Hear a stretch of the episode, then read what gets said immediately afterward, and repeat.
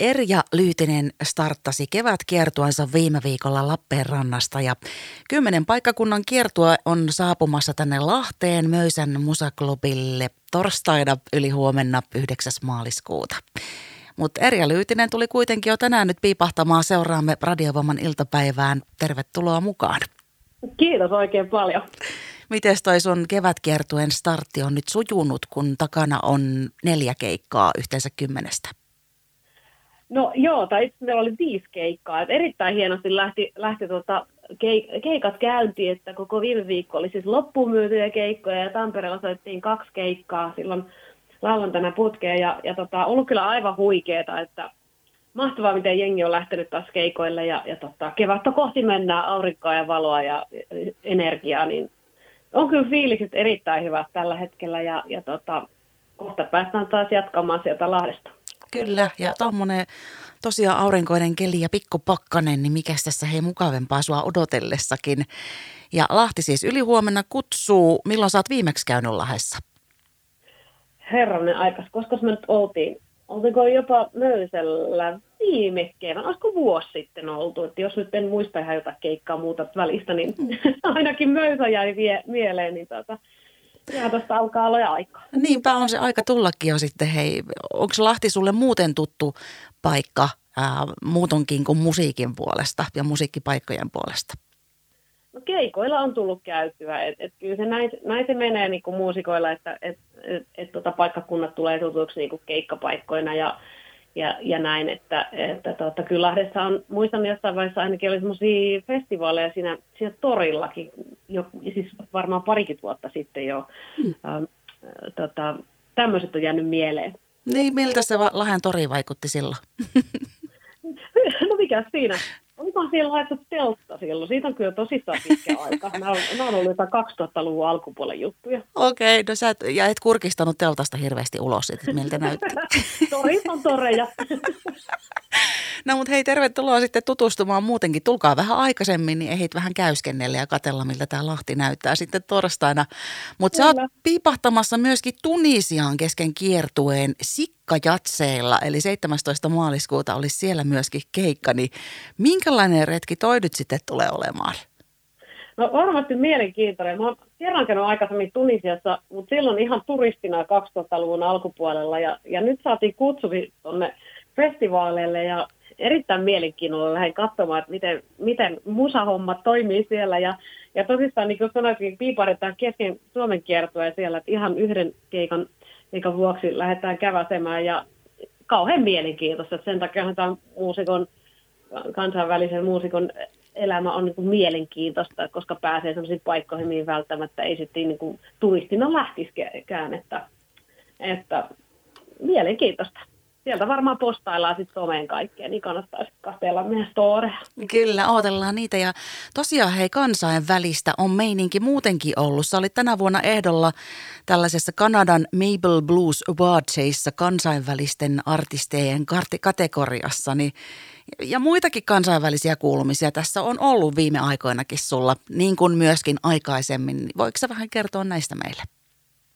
No joo, tuolla oli ihan mielenkiintoinen juttu, juttu toi Maple Blues Awards-ehdokkuus, joka on niin kuin sitä sanotaan Kanadan Blues Grammyiksi.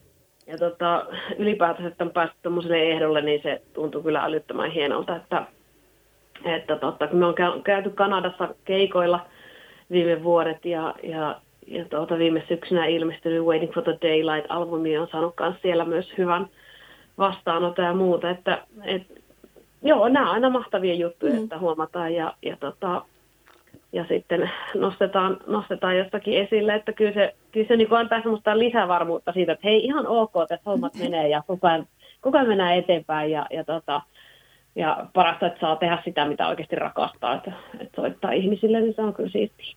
Hei onneksi olkoon tuostakin ehdokkuudesta vielä, vielä täältä radiovoimaltakin ja mä voin nostaa täältä. Hei sitten jos et sä itse nosta siellä, niin loppuvuodesta olit brittiläisen arvostetun musiikkijulkaisun Blues in Britanin niin marraskuun numeron kannessa, eiks niin?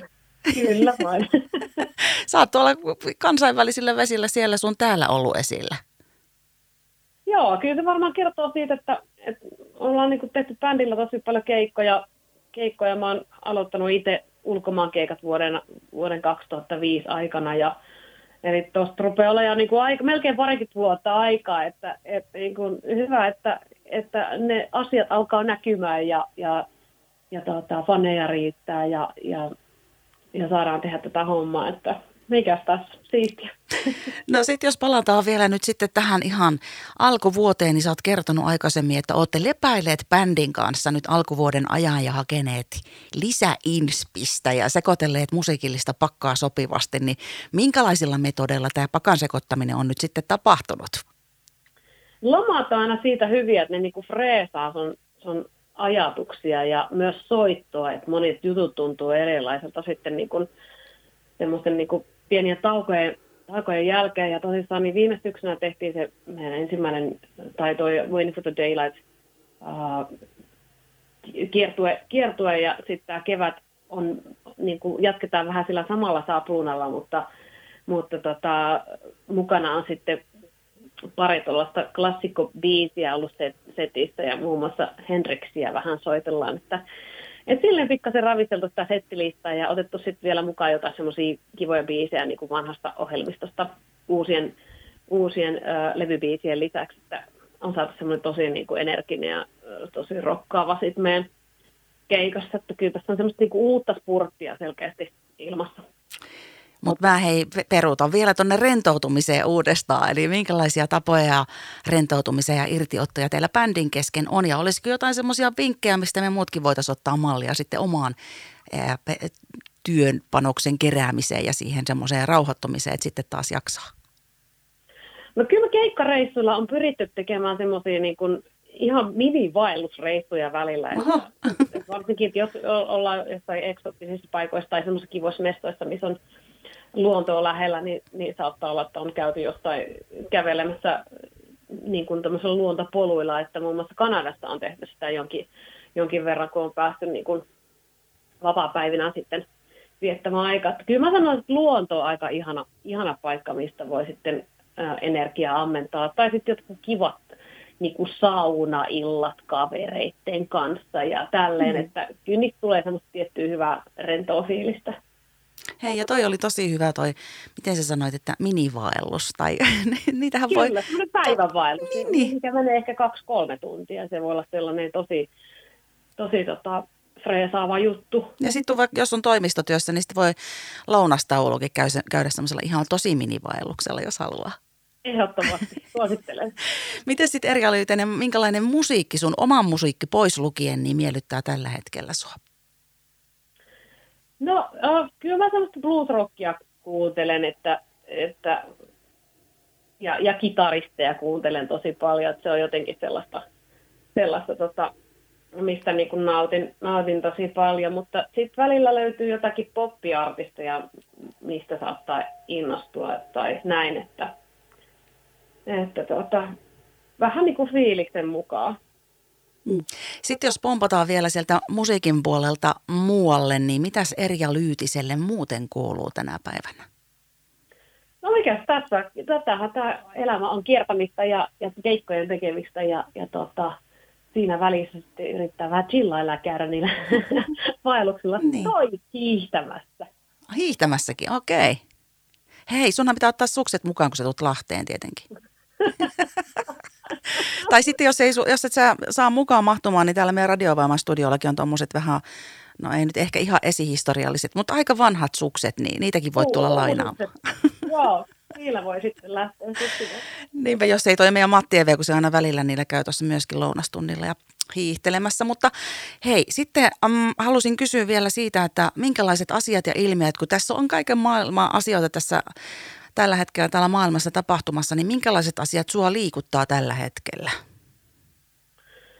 No, se onkin hyvä, hyvä kysymys, että kyllähän niin kuin, niin kuin sanoit, niin, niin tota, maailman tilanne on, on, on tota, huolestuttava ja, ja tota, yrittää niin kuin pitää mielensä positiivisena, koska sitten jos tavallaan niin kuin, liiaksi menee semmoisiin ikäviin uutisiin, niin voi olla, että se oma toimintakyky voi heikentyä. Että sen takia mä niin yritän silleen pitää semmoista tietynlaista niin positiivista elämän asennetta, vaikka ikävistä asioista saattaa joutuukin uutiset päivittäin lukemaan, lukemaan ja näin, että, että ainakin toivon, että mun niin kuin musiikki ilahduttaa sitten niitä ihmisiä, jotka sitä tulee kuuntelemaan ja näin, että se on ehkä se meikäläisen missio tässä elämässä. Niin, sitten kun nappasin noin uutiset mukaan, niin mä oon kysynyt tässä viime aikoina aika monelta vieraalta, että mikä se olisi se lööppi, jonka tahtoisit huomisessa lehdessä nähdä. Jos saisit itse nyt semmoisen luodan, niin mikä se olisi? Ai että. Kaikilla on aina jotain sivuvaikutuksia, että tämä pitää nyt miettiä tarkkaan. Mikä se voisi olla? Voi että. Mm, nyt on mie- niin kuin mielikuvitus ihan vapaa. Nyt pistit aika, aika pahan, koska siis olisi... Mikä in tulee ekana mieleen? Se voi olla ihan joku henkilökohtainen tai sitten joku maailmantilanteeseen liittyvä. No se olisi vaikka silleen, että, että olisi vaikka niin kuin, um,